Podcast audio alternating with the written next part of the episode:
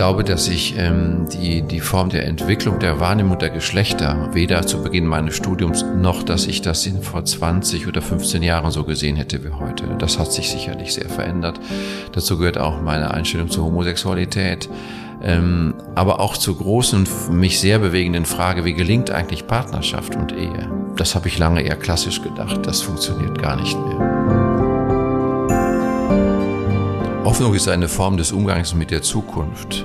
Ganz konkret, dass die Pandemie irgendwann ein Ende findet, dass wir immer mehr lernen, in unsere Endlichkeit einzustimmen und dass wir trotzdem den Mut beweisen, wie viele es gesagt haben, für morgen noch den nächsten Apfelbaum zu pflanzen. Zuhause in Essen. Ein Podcast der Sparkasse Essen. Mit Tobias Häusler.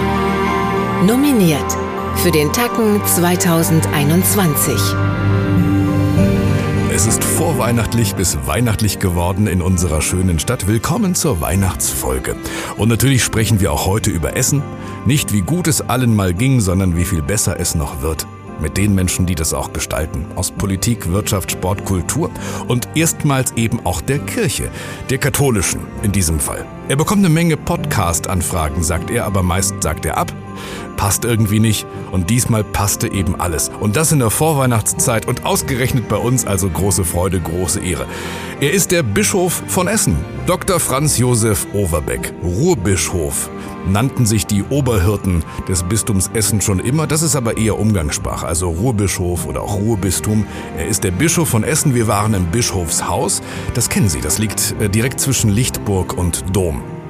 Der Weg führt da über den Weihnachtsmarkt.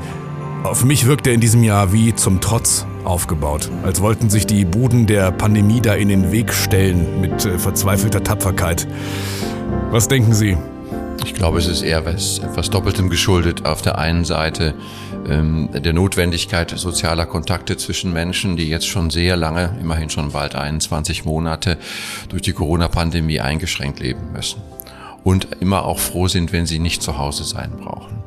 Und das Zweite ist, ähm, auch ähm, die wirtschaftliche Seite darf nicht vergessen werden, sowohl für die Essener Innenstadt, die an dieser Stelle schon ihre großen Herausforderungen zu bestehen hat, und auf der anderen Seite mit all den Budenbesitzern und denen, die sich dann da geschäftlich ähm, hervortun, Menschen haben, die einfach wirtschaftlich überleben müssen. Und von daher ist auch das eine Notwendigkeit. Sie haben es auch gesehen, an dem seit fast Jahrzehnten vor meinem Haus stehenden Riesenrad, das immer wieder aufgebaut wird und uns von Ende Oktober bis nach dem sechsten Januar Tag für Tag Musik beschert und, wie ich immer sage, einen säkularen Adventskranz, der leuchtet. Ja, da höre ich große Freude raus. Ja, es ist mein Alltag. Wie geht's Ihnen denn jetzt in diesem besonderen Alltag? Es ist eine Zeit, die mich einerseits sehr nachdenklich macht, gerade angesichts der vielen Diskussionen, die wir momentan um das Impfen haben. Das heißt, um die Frage, wie ist es um die Freiheit der Menschen an sich bestellt, aber auch um ihre Notwendigkeit, sich sozial zu verhalten. Das heißt, in diesem Sinne auch Gerechtigkeit zu üben. Wie nah können Sie den Menschen denn gerade sein? Durch die vielen Kontakte, die ich immer wieder habe, ergibt sich das mit ganz vielen Menschen, gerade wegen der Gottesdienste und der anderen alltäglichen Zusammenkünfte, die meinen Alltag prägen. Und auf der anderen Seite gibt es ganz viel Internet, ganz viel Digitales, ganz viel Post. Und von daher gesehen auch immer wieder die Notwendigkeit scheinbar, den Bischof sowohl kritisch anzufragen, aber auch um seine Meinung zu bitten.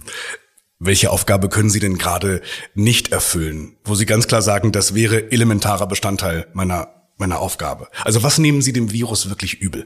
Ich nehme dem Virus gar nichts übel, sondern da es ja keine Person ist, sondern eine andere naturwissenschaftliche Wirklichkeit, ist es die Herausforderung, mit einer Seuche das Leben zu bestehen, von dem wir in vielen Generationen wussten, das gehört zum Leben, aber jetzt seit mehreren Jahrzehnten eine solche intensive Zeit nicht mehr erfahren haben. Sie haben technische Antworten schon gefunden und angesprochen. Das Digitale, Ihr hochsympathischer City-Seelsorger Bernd Wohlhahn, da spricht den Reisesegen bei YouTube, habe ich gesehen. Es gibt den Dom zum Ausmalen für gelangweilte Kinder. Es gibt äh, Hintergründe für Videokonferenzen, den Dom. Haben Sie, nutzen Sie sowas auch? Ja, aber in der Regel, äh, heute ist es ja wichtig, authentisch zu sein. Ja. Äh, habe ich schon in all den vielen Videokonferenzen der letzten gut achtzehn, zwanzig, zweiundzwanzig Monate immer den Hintergrund meines ähm, Dienstzimmers offen gemacht, damit alle wissen, wo der Bischof lebt, sitzt und arbeitet, und das bin ich. Ja, an dem Büro sind wir gerade vorbeigegangen. Wenn es das ist, dann müssten Sie die Kamera ja nur leicht drehen und hätten den Dom auch im Original im Hintergrund. Genau, wenn man sie mich auf, von der anderen Seite her filmte, wäre das der Fall. So ja. Sieht man in der Regel ein ganz altes Kreuz meiner westfälischen Heimat.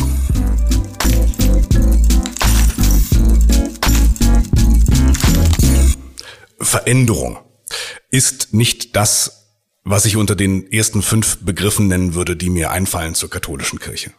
Was ist Veränderung, was ist Bewegung für Sie? Ist das ein Wort, das in Ihnen erstmal Widerstand auslöst? Veränderung gehört zur Dynamik hinein des jeden normalen Lebens, und von daher gesehen ist die katholische Kirche in ihrer Langlebigkeit der lebendigste Beweis für Veränderung. Sonst gäbe es uns nicht mehr. Und es gibt uns schon seit zweitausend Jahren länger als fast jede andere Institution auf dieser Erde. Veränderung steht dafür, dass Identität ähm, nicht etwas Festes ist. Und viele Menschen erhoffen sich jedenfalls ab einem gewissen Lebensalter äh, eine gewisse Festigkeit, die ihnen Sicherheit bietet. Und insofern ist, äh, was eigentlich zur Identität gehört, Veränderung, dann in diesem Sinne eine Bedrohung. Sie sprechen von Menschen, sprechen Sie auch von Ihrer Institution? Die Kirche ist äh, eine Institution von Menschen, und von daher gesehen durch die dabei, durch die zweitausend Jahre entwickelten äh, Formen äh, zu einer solchen Beständigkeit herangewachsen, von der eigentlich das Wesentliche sich sehr einfach sagen lässt und vieles andere sehr geschichtlich bedingt bleibt. Die Menschen stellen immerhin noch Fragen, ne? Sie fragen nach dem Umgang mit Missbrauchsfällen, sie fragen nach größerer Verantwortung von Frauen in Ämtern, nach ihrer Position Homosexuellen gegenüber. Ich habe darüber nachgedacht, diese Fragen, die dokumentieren ja immerhin die Kirche, und ihre Position ist ihnen wichtig, ne? Also selbst wenn sie enttäuscht sind, stellen sie eben diese Fragen. Ist das Schlimmste, was Ihnen passieren kann, dass keiner mehr fragt, dass Sie irrelevant werden? Das ist immer mein äh, mein großer Einwurf äh, im Blick auf das Viele, was ich zu tun habe, dass mir nicht wenige sagen, sei froh, so bist du als Kirche gefragt. Und das heißt ja, du hast eine Stimme, die Menschen hören wollen. Und selbst wenn sie eine andere Meinung dazu entwickeln, sie jedenfalls Resonanz und Nachhaltigkeit erzeugt. Also nach dem Motto, wer enttäuscht ist, der lebt immerhin noch. In der Tat. Wie sehen denn Ihre Antworten aus?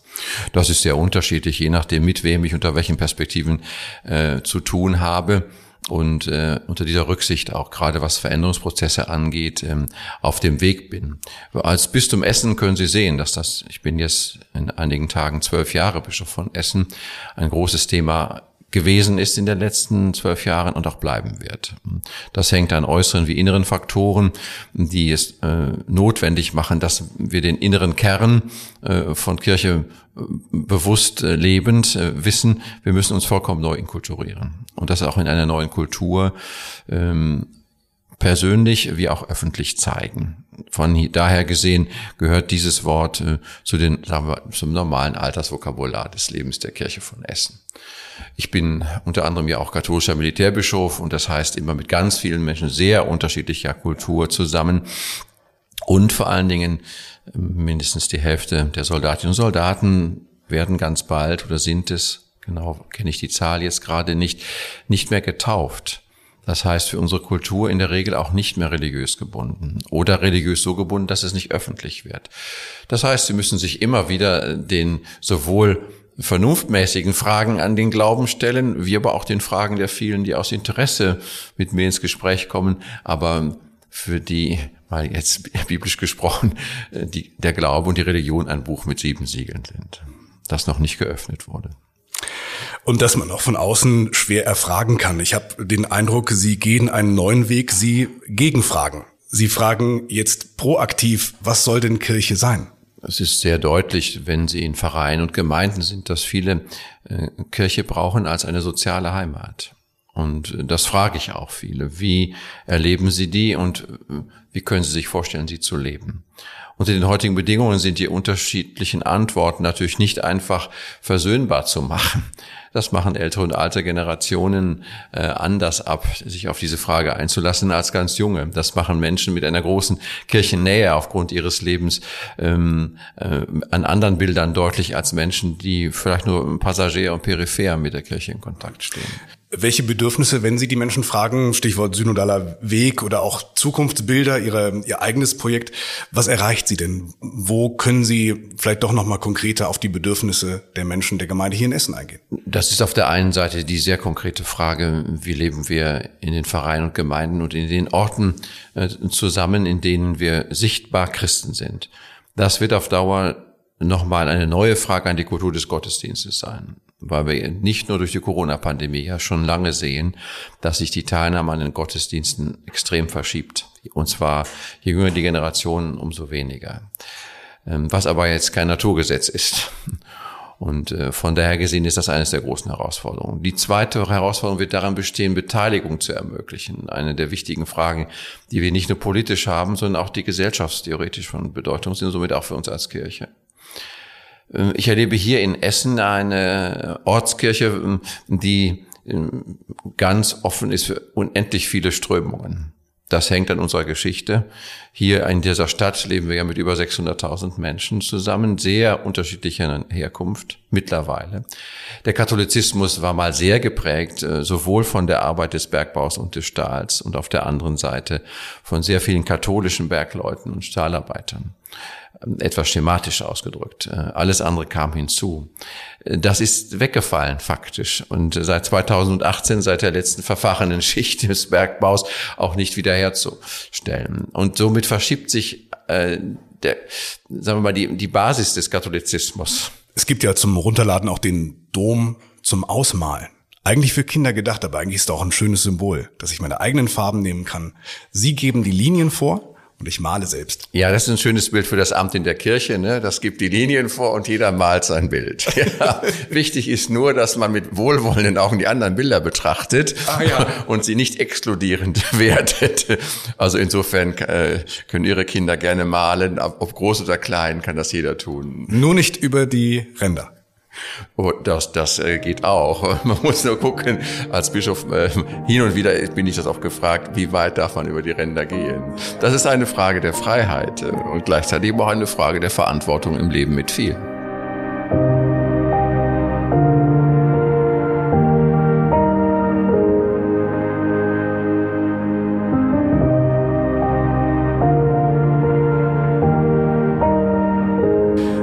Es ist hier nicht so, als, als würde alles progressiv modern nach vorne gehen und die Kirche sei irgendwie stehen geblieben. Und wir haben es ja hier, Sie haben es gesagt, die, das beste Beispiel, die Transformation im Ruhrgebiet. Erst fiel die Kohle weg und jetzt habe ich fast schon das Gefühl, was es nochmal, was es nochmal schwieriger macht. Mit der Identität kommt so ein neues Narrativ dazu. Ihr habt mit der Kohle den Planeten kaputt gemacht. Das heißt, das, was wirklich, wo wir noch gesagt haben, gut, die Kohle ist weg, wir müssen uns äh, umstellen, aber immerhin haben wir Deutschland nach dem Krieg wieder aufgebaut, kommt jetzt so dieses Umweltsünder-Ding. Erleben Sie diese diese Spaltung hier auch, dass es richtige Identitätsprobleme und auch Generationsprobleme gibt? Nein, deswegen nicht. Aber es gibt die großen Herausforderungen der sozialökologischen Frage. Und ähm, die hat natürlich auch mit der Geschichte zu tun. Aber ähm, die meisten Menschen schauen, so nehme ich sie wahr, nicht nur im Ruhrgebiet, auch darüber hinaus, in diesem Punkt eher nach vorne und wissen, dass natürlich die fossilen Brennstoffe eine äh, hohe Belastung hinterlassen haben, gerade auch was das ökologische Gleichgewicht im positiven Sinne angeht, die unbedingt zu bearbeiten ist. Bei Wikipedia könnte man Essen gut so beschreiben. Kohle weg und wir versuchen jetzt diese diese Transformation hin zu einer Wissensstadt, zu einer Gründerstadt äh, auf der anderen Seite aufzubauen. Aber es gibt ja zwischen diesen beiden Türmen im Grunde keinen Wechsel. Sie machen aus einem sechzig-, fünfundsechzigjährigen, sagen wir mal sechzig- oder end fünfzigjährigen Bergmann keinen Latte Macchiato trinkenden Hipster, der im Coworking Space jetzt neu gründet. Wie schaffen wir es, die Menschen mitzunehmen hier in unserer Stadt? Es ist äh, eine bunte Mischung von sehr wachen Menschen, die immer schon gewohnt sind, mit äh, Transformationsprozessen zu leben. In Ordnung, aber hier kriegen ja manche Menschen wirklich gesagt, wir brauchen euch nicht mehr. Das finden Sie in jeder Stadt äh, in Deutschland und in der Welt. Und hier ist das eine soziale Verantwortung, dafür zu sorgen, dass sie ordentlich leben können, dass sie die entsprechende Unterstützung bekommen. äh, aber natürlich auch herausgefordert sind, sich, was äh, die Arbeitsprozesse angeht, auf eine neue, eine neue Welt einzustellen. Da merke ich allerdings schon, der Kohleausstieg ist ja nicht von jetzt auf gleich geschehen, sondern hat äh, viele Jahrzehnte gedauert. Eigentlich hat er angefangen mit der Gründung unseres Bistums. Ja. Die ersten zwanzig Kohlezechen sind in der, in der, in dem Jahr geschlossen worden, als unser Bistum gegründet wurde, nämlich neunzehnhundertachtundfünfzig. Ja, das vergessen viele. Und von daher gesehen äh, ist das, glaube ich, äh, eine perspektivische Frage, die politisch äh, natürlich im Blick auf Arbeitsplätze, im Blick auf äh, genügend äh, Formen von ver- verlässlicher Mobilität und so weiter geklärt werden muss, bei der wir als Kirche dafür sorgen können, dass die Menschen sozial beheimatet bleiben, dass diejenigen, die wirklich unter das äh, durch das Raster der Versorgung hindurchfallen, dann wenigstens bei uns und bei anderen, die Hilfe leisten können, ein Zuhause finden. Und ähm, dass man das sogenannte Narrativ, wie wir neudeutsch sagen, immer nach vorne bringt, dass man wissen muss, wir stehen auf dem Rücken von Generationen, die viel geleistet haben. Und gleichzeitig ist das keine Einladung, sich auszuruhen. Und von daher gesehen gehört beides zusammen. Und äh, das ist, glaube ich, das Herausforderungsvolle ähm, des Ruhrgebiets momentan, das zu tun. Ist es auch das, was Sie an Essen so mögen? Unter anderem, weil ich natürlich ähm, viele, viele Menschen kenne, die aus eben diesen Traditionen kommen und die es wirklich schwer haben. Übrigens manche auch ökonomisch richtig schwer, äh, sich nach vorne zu entwickeln und ihr Alter mit Würde zu bestehen. Aber ich kenne eben auch ganz viele, die auf der verschiedenen Rücksichten sehr kreativ sind. Äh, ich kenne auch ein paar von den von Ihnen genannten Hipster, aber ähm, das ist irgendwie auch alles in einem hier sehr erträglichen Maße präsent. Das ist übrigens auch gesund, so mal normal. Sollte man übrigens immer nicht vergessen, wenn man solche Dinge nach vorne schiebt. Die meisten Menschen, nämlich neunzig Prozent, müssen unter anderen Bedingungen leben. Sie merken schon, ich möchte gerne über die Stadt sprechen. Immer wenn ich über die Stadt mit Ihnen sprechen möchte, sprechen Sie sofort über die Menschen. Lassen Sie uns mal ein bisschen über, über Orte sprechen. Haben Sie einen Lieblingsort oder auch einen, einen geheimen? Ja, es ist doch gut für einen Bischof, wenn er über Menschen spricht. Dafür ist er ja da. Sehen Sie, wo haben Sie Orte? Das ist jetzt meine Frage. Ja, ich gehe gerne joggen und von daher mag ich so einige Orte, wenn ich um den Baldener See laufe oder so, Von, von denen ich sagen kann, da, da kann ich gut aufatmen und durchatmen. Wenn ich das Ruhrgebiet äh, nehme, gehe gerne auf die ein oder andere Halde und gehe da laufen. Das ist ein wunderbarer Blick, so wie heute, äh, der Nebel entweicht, die Sonne kommt, dann hat das Ganze auch einen hohen Charme. Dasselbe gilt auch für die Ruhr. Es gibt einige schöne Baudenkmäler und äh, bei manchem denke ich, ich muss wieder auf die Menschen zu sprechen kommen. Wenn ich die Wohnsituation in unseren Städten sehe, dann hoffe ich immer nur, dass die Menschen irgendwie gut leben können. Joggen Sie allein? In der Regel ja, weil das, äh, mit, das hängt mit meinen Zeiten zusammen, die ich das tun kann, nämlich morgens früh. Ach so. Und dann wahrscheinlich auch unerkannt in der Dunkelheit. Und dann genau, das ist immer das Beste. Und von daher...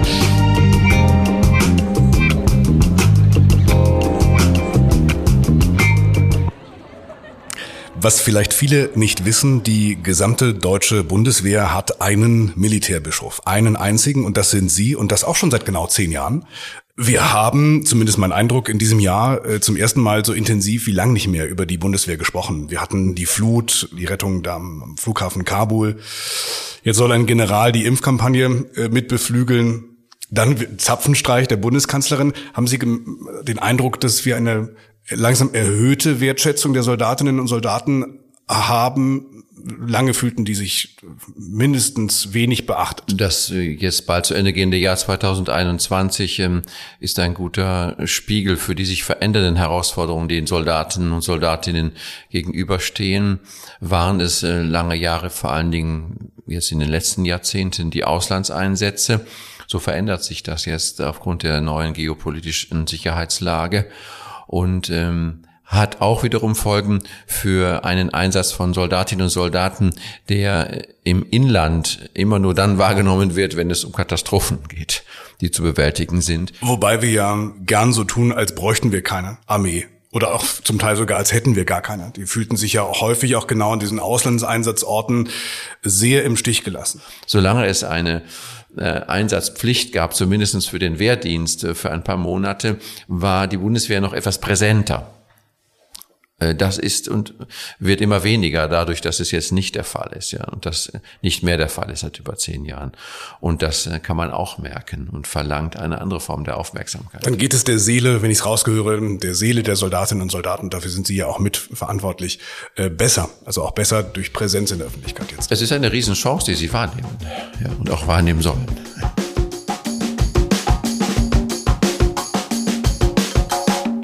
Ich darf zu einem Jubiläum gratulieren. Ich habe nachgerechnet, siebenhundert Jahre Overbecks. Das ist in der Tat so, ja. Also frisch gefeiert im Jahr zwanzig zwanzig. Ich liebe ja Jubiläen. Also siebenhundert Jahre ist es her, da wurde Ihre Familie zum ersten Mal, ja weiß ich nicht, ur- urkundlich erwähnt, ja, ja. Als, als Landwirte in Marl. Ja, ja, ja. ja. Ich gehöre also im Blick auf die deutsche Bevölkerung zu den Beständigen, ja. zu den Sesshaften und zu denen, die von daher gesehen schon von ihrer Herkunft her einen Sinn für Traditionen haben. Aber auch wissen, um sie zu bewahren, muss man sich ständig verändern. Sonst gäbe es uns ja nicht mehr nach siebenhundert Jahren.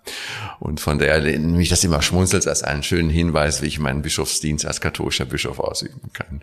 Ich schätze die Tradition und ich achte die Veränderung. Sie sollen mit siebzehn gesagt haben, ich mache jetzt noch mein, mein Abitur, ne? Geschwister-Scholl-Gymnasium, und dann studiere ich Theologie. Und da interessierte Sie nicht nur die Theologie, sondern, sondern die Theologie als Weg hin zu einer Erkenntnis über, über Gesellschaft, über Soziales? Mit siebzehn? Ja, ich war äh, immer schon an vielen Dingen sehr interessiert. Und da habe ich dann gefragt, gibt es denn einen Beruf, der das alles abdeckt? Und äh, im Verbund mit meiner äh, religiösen Ader und auch äh, der Frage meiner Kirchenbindung kam durchaus das Priesterliche da, damals vor ewigen Zeiten in Betracht. Und es hat sich, wie Sie jetzt sehen, als eine richtige Wahl herausgestellt. Das müssen Sie mir sagen, das kann ich nicht sehen. Doch, das können Sie sehen, das säße ich ja hier nicht.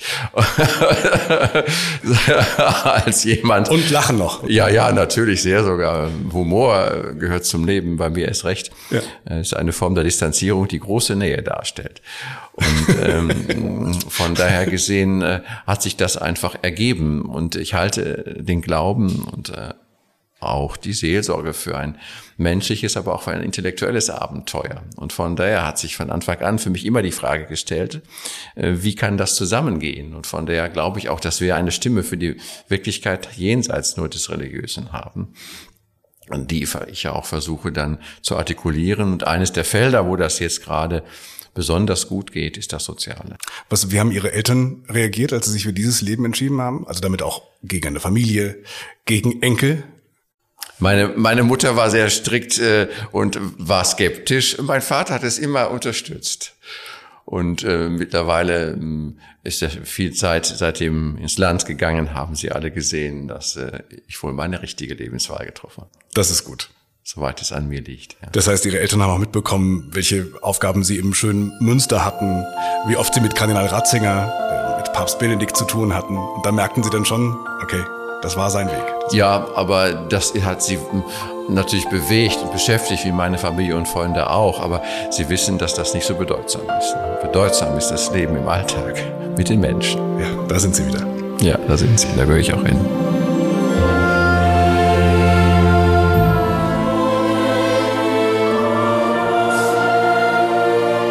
Sie leiten jetzt hier ein, ein Bistum, das ja damals sehr weiblich geführt wurde. Ne? Die starken ähm, Äbtissinnen im Frauenstift haben ja hier fast tausend Jahre lang alles geprägt. Es ist so viel in Bewegung gerade. Welche Rolle kann, welche Rolle sollte die Frau in der Kirche spielen? Es gibt einen sehr alten Priester unseres Bistums, der schon über hundert Jahre alt ist und der mir immer sagt, Herr Bischof, die Frage mit den Frauen wird Sie ein Leben lang beschäftigen. Und äh, dann sage ich schmunzelnd, Herr Prälat, das ist jeden Tag der Fall, im vielfachen Sinne. Das gehört zu einer der großen kulturellen Herausforderungen, die wir in dieser Form in der gesamten Tradition, nicht nur der Kirche, auch der gesamten Gesellschaft, noch nicht hatten. Und mittlerweile aufgrund natürlich der damit ein, mit einhergehenden Entwicklung der Frage von Freiheit und Gleichheit und Gerechtigkeit ähm, dazu geführt haben, dass äh, in fast allen gesellschaftlichen Formationen Geschlechtergerechtigkeit äh, nicht mehr in Frage gestellt wird. Ähm, das ist im, aufgrund der katholischen Tradition gerade im Blick auf das Amt natürlich eine große Frage. Nicht im Blick auf die normale äh, Zusammenarbeit mit vielen Menschen aller Art in Gemeinde oder sonst wo, wo wir Kirche sind. Und äh, diese kulturelle Herausforderung bleibt. Und äh, da gehören wir eher in Deutschland ja schon zu den mutig nach vorne gehenden, wenn man bedenkt, dass ich zum Beispiel jetzt äh, aufgrund auch des Priestermangels, wir haben nicht mehr genügend Priester, äh, in zwei Pfarreien Frauen mit äh, Koordinierungs- und Leitungsaufgaben betraut habe und es äh, einen sogenannten koordinierenden äh, Priester gibt, ähm, der mittut, aber es keinen wirklichen Pfarrer mehr gibt. Mhm. Das macht mir große Sorge im Blick auf das Amt in der Kirche, im Blick auf die Möglichkeit, die sich jetzt mir bietet, solche Frauen, die sich im Glauben und auch im Dienst bewährt haben, da einzustellen, zeigt das, wohin es auch bei uns geht. Das wäre vor ein paar Jahren und Jahrzehnten noch nicht denkbar gewesen. Eben, also Kirche gelernt und studiert haben Sie noch zu völlig anderen äh, Zeiten. Und es ist auch heute noch so. Ich bin ja äh, viel in der Welt unterwegs aufgrund meiner vielen Aufgaben. Und äh, wenn ich als Militärbischof in gewissen Ländern bin, in denen die Soldatinnen und Soldaten sind, haben Frauen grundständig andere Aufgaben, die eine solche Form der Emanzipation, eine solche Form der Öffentlichkeit nie und nimmer denken können, geschweige denn äh, erlebten. Und es gibt wieder andere Welten, in denen es so ist wie hier, wo wir mh, auf der, auf der, in der gleichen Schrittlänge einfach nach vorne gehen. Mhm. Heißt aber auch, dass Sie jahrzehntelang gelernte Positionen neu denken mussten. Sie sind ja nicht als Revolutionär dort ins Studium eingestiegen. Das kann ja auch sehr schmerzhaft sein. Das Neue ist ja nicht nur heute richtig, so wie das ähm, Alte damals richtig war, sondern man kann ja auch damit konfrontiert sein, jahrzehntelang falsch gelegen zu haben. Ja, es ist besser und klug, ähm, gerade weil ich ja Bischof einer Institution bin, die so alt ist, ähm, geschichtlich zu denken. Und von daher kann man immer wieder auch die Gründe benennen, warum es in gewissen Zeiten so und so gewesen ist. Man kann aber auch genauso zeigen, warum sich Dinge verändert haben und deswegen nicht mehr zu einem Stadium zurückgekehrt werden kann, was mal war. Die Zeiten sind vorbei, sagen Sie. Die Zeiten sind vorbei. Das habe ich auch für unser Bistum vielfacherweise gesagt. Das gilt ja jetzt nicht nur für die Geschlechterfrage im Blick auf das Amt in der Kirche. Das gilt für die Sexualmoral. Das gilt für die Frage der Volkskirchlichkeit. Das gilt für die Frage des Verhältnisses zwischen Staat und Kirche. Und so versuche ich auch, ähm, Kirche heute auf den Weg zu bringen und mich in diesem Sinne immer auch selbst äh, intellektuell verredlich zu fragen, aber auch im Glauben gegründet und kirchlich. Was muss bleiben? Was kann sich verändern? Und was wird sich verändern? Und vor allen Dingen wie? Und ich versuche, und in den Zeiten, in denen wir jetzt leben, die ja in vielfacher Weise revolutionär sind, eher das evolutionär zu tun, also einen Schritt nach dem anderen zu gehen. Ich habe Sie da in Gesprächen immer sehr ehrlich erlebt. Welche Position hatten Sie vielleicht vor einigen Jahren noch, in der Sie Argumente bewegt haben? Also wo stehen Sie jetzt woanders als damals? Und sind vielleicht sogar selbst auch noch ein bisschen von sich überrascht? Also ich glaube, dass ich ähm, die die Form der Diversität, äh, äh, der Entwicklung, der Wahrnehmung der Geschlechter äh, weder zu Beginn meines Studiums, es gab diese Frage gar nicht, äh, gesehen habe, noch, dass ich das in vor zwanzig oder fünfzehn Jahren so gesehen hätte wie heute. Das hat sich sicherlich sehr verändert. Dazu gehört auch meine Einstellung zur Homosexualität, ähm, aber auch zur großen, mich sehr bewegenden Frage, wie gelingt eigentlich Partnerschaft und Ehe? Ähm, das habe ich lange eher klassisch gedacht, das funktioniert gar nicht mehr. Äh, das ist kein Werturteil, das ist einfach eine Beschreibung von Wirklichkeit. Und das äh, neu zu denken, halte ich für eine Riesenherausforderung. Übrigens nicht nur katholisch, sondern einfach für äh, das Gelingen einer Gesamtgesellschaft. Und ja, damit hängt auch das Familienbild zusammen. Damit hängt sehr etwas anderes zusammen, wo ich gerade feststelle, wie sehr wir uns verändern, das ähm, einander von Familie und Arbeit äh, neu zu definieren. Und das hängt wesentlich mit der Bildung und der äh, Herausforderung der Präsenz von Frauen im Alltag zusammen, dass sich äh, im, gerade im Verhältnis der letzten, von den letzten dreißig bis vierzig Jahren ja grundständig verändert hat. Und so könnte ich fortfahren. Ich finde schön, dass Sie es äh, nahezu als Beleidigung empfinden, wenn jemand auf Sie zukommt und sagt, Mensch, Franz Josef, du bist immer noch der Alte, du bist, hast dich wirklich nicht verändert. Ja, das sagen einige und einige sagen, etwas verstört, du veränderst dich aber sehr. Ja, was ist Ihnen lieber? Und äh, ich sage immer, das gehört heute zum Leben dazu, also tue ich es. Nach dem Motto, warten Sie mal ab, wen Sie in zehn Jahren treffen. Nein, nein, nein, dann, dann sage ich, äh, äh, Sie können sehr gewiss sein, ich komme aus einer alten Familie mit viel äh, Erfahrung durch die Geschichte, von der weiß ich schon, was Identität ist, die bleibt, aber sie bleibt auch nur, wenn ich mich verändere. Also denken Sie bitte paradox, wenn Sie mit mir reden.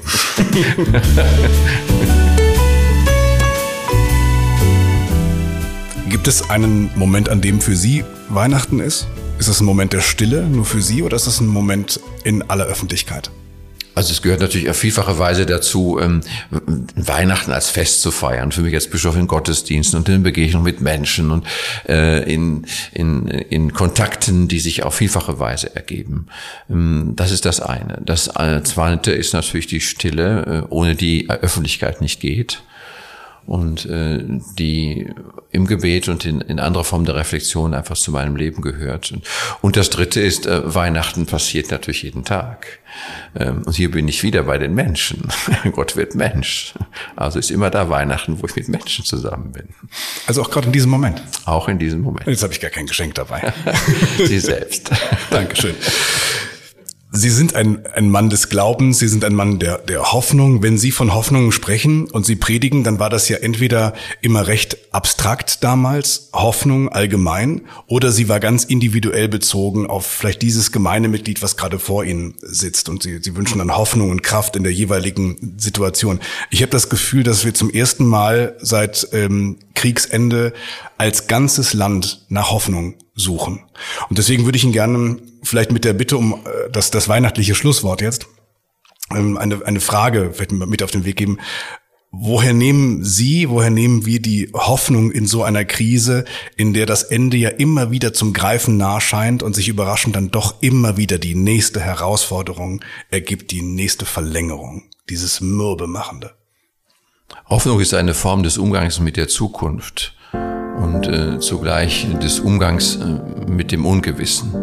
Und hierher lebe ich äh, als glaubender Mensch vom Vertrauen, äh, dass Gott als alles bestimmte Wirklichkeit äh, letztlich äh, vollendet, was wir beginnen. Und dass das gut ist, das hoffe ich für alle. Und von daher ganz konkret, dass die Pandemie irgendwann ein Ende findet, dass wir immer mehr lernen, in unsere Endlichkeit äh, einzustimmen äh, und dass wir trotzdem den Mut beweisen, wie viele es gesagt haben, für morgen noch den nächsten Apfelbaum zu pflanzen. Ich möchte Ihnen gerne einen Musikwunsch erfüllen. Das ist wirklich ein Geschenk, denn damit rutscht der Podcast in eine äh, kostenpflichtige Kategorie. Also Sie merken ja, es ist Weihnachten. Haben Sie ein, ein Lied, was Sie zum Abschluss dieser Episode gerne mit uns gemeinsam hören möchten? Zur Hoffnung gehört die Wachsamkeit. Und eines meiner liebsten Adventslieder, das aber schon sehr weihnachtlich ist, und das wünsche ich mir, ist Wachet auf, ruft uns die Stimme. Ein wunderbarer Choral, der auch von Bach entsprechend vertont worden ist. Und der fasst gut zusammen, was ich allen wünsche, die jetzt Weihnachten feiern und auf das gute, hoffentlich gute Jahr zweitausendzweiundzwanzig zugehen. Bischof Doktor Franz Josef Overbeck, Exzellenz, vielen Dank für Ihre Zeit. Bitteschön.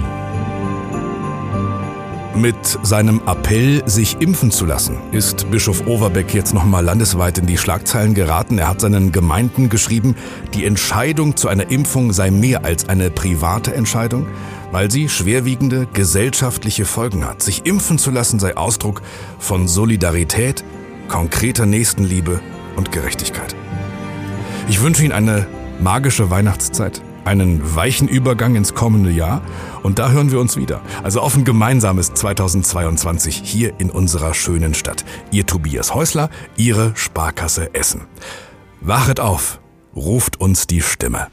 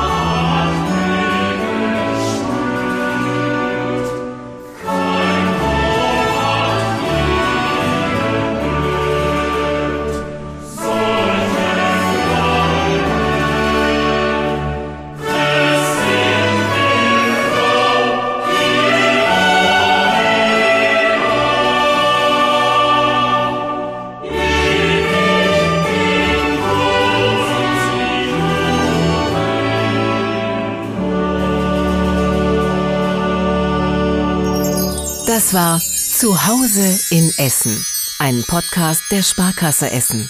Die neue Folge jeden zweiten Dienstag im Monat.